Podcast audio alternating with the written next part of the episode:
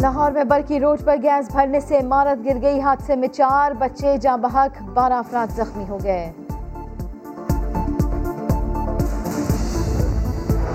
لاڑکانہ کے نواحی علاقے وگھن میں فائرنگ، جے یو آئی کے مقامی رہنما عبد القادر سیال اور بیٹا عبدالعزیز زخمی۔